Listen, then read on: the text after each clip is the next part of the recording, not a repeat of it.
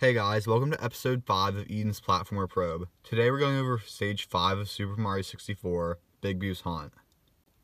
Okay, so one of the thing that one of the things that's kind of weird about Big Boo's Haunt is you actually need 12 stars in the original and 15 stars in the DS version, which is actually more than you need to actually access Bowser, the first Bowser level.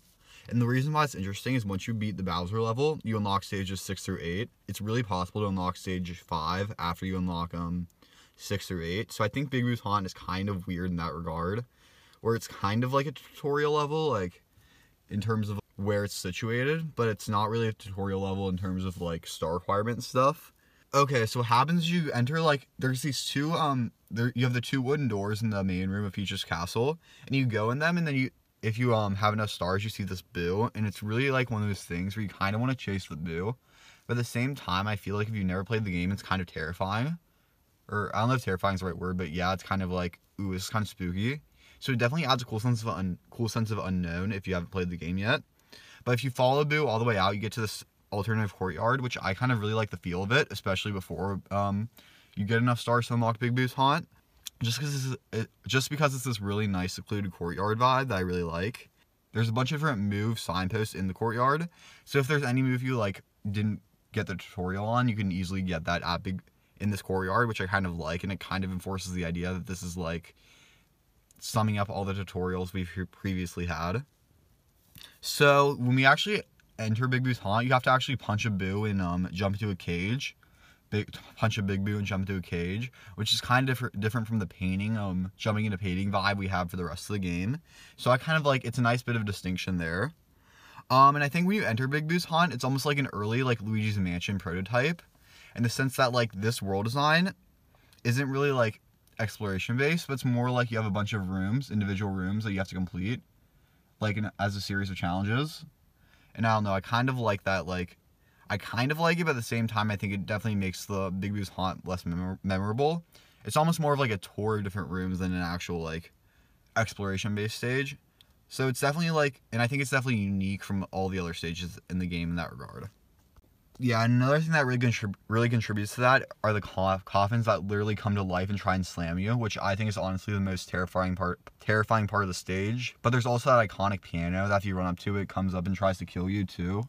So I think in general, like it's just really this like all the individual rooms in Big Boo's haunt, you just never know it's coming, but you know it's gonna be some kind of like terrifying jump scare, and I think it's kind of um an interesting way to frame a level. And then th- another big thing about big thing about the stage is how it opens gradually. So like you initially start on the first floor, but like you can get up to like the second and third floor later on, and like but you can't in the first stage. So definitely like the stage opens up and it does, never feels too overwhelming, which I also appreciate. Overall, I think Big Boo's Haunt though really nails that horror aesthetic because the music is like delightfully creepy. It, or I wouldn't say it's creepy so much as it's very tense, and it really ramps up really quickly. And you're like, oh shoot, we're in this like scary ghost world now, and like the vibe, like you, the vibe is just cool. I think in general, especially like the dark trees outside of um the cage you're in and I don't know. It's kind of an interesting um aesthetic. Okay, so Star One, go on a ghost hunt. I think has a really strong identity because the idea is you have to kill a bunch of boos in different rooms, and I think it's a cool idea because like it's kind of like a red coin mission in the sense that it's exploration based, but you don't have to collect red coins. You have to kill boos, and then you have that iconic "Ghosts don't die" line, and it's kind of terrifying, but it's also really like cool, and it kind of characterizes characterizes the big boo, which I like.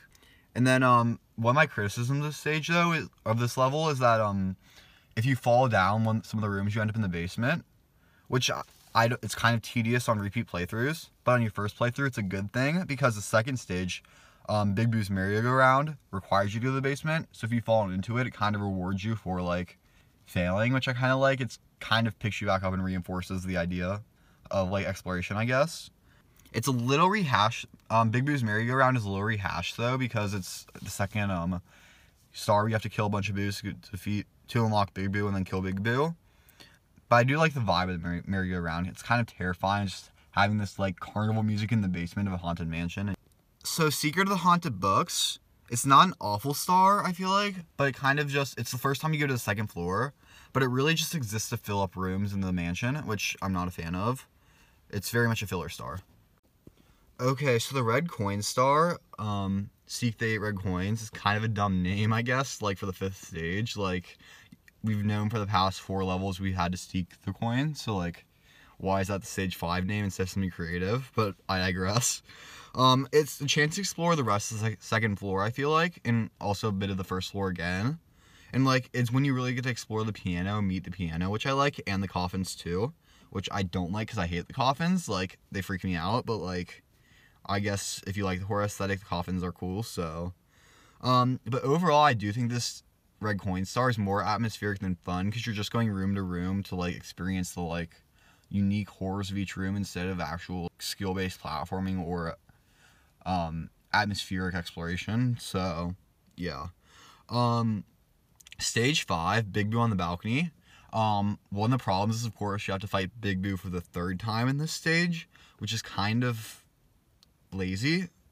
And also, like, to get to the third floor, you have to, it's kind of cryptic because you have to wall jump off um, a random pedestal on one of the rooms in the second floor. And I don't know, it's not as bad as I think people make it out to be, but it is kind of really bad. Um, but the other thing though is once you get to the third floor, you kind of do get a cool view of the mansion, like because you get to be on top of the mansion, which I like. And then also one of the weird things about the stage or about the stars also where it spawns after you kill Big Boo, because you have to do this weird platforming stuff, like to long jump, long jump to the side of the mansion and long jump to the other side of it. And I don't know if it's like, I'm a bit jury's out on this one because I don't think it's necessarily fun platforming for me because the perspective is weird, but I don't think it's necessarily like because the entire stage is very much just like let's explore a bunch of different rooms and see what kind of creativity they could come up with it's kind of a rush of fresh air to actually do some kind of like skill based thing in this stage. But yeah, I don't know. Um, Eye to Eye in the Secret Room, the six star. It's again kind of rehashed because the whole thing is you have to get to the third floor, but this time you have to the vanish cap to do it. Um, so once again, it kind of reinforces the idea that you have to um come back to stages and you can't beat them all in the first stage, which I like. And I do think the secret room is kind of a cool vibe.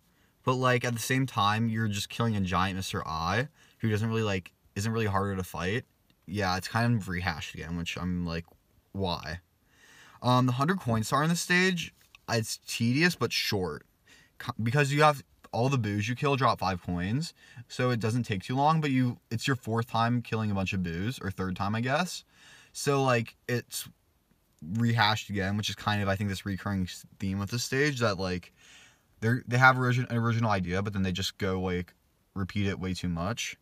In the DS version, like I don't think I like the stage in the DS version, like, but I like it more than I like it in um the original version because you can't use Yoshi in the stage, which is kind of stupid because like apparently um you can't eat ghosts, which you can punch ghosts but you can't eat them, I guess, which is weird.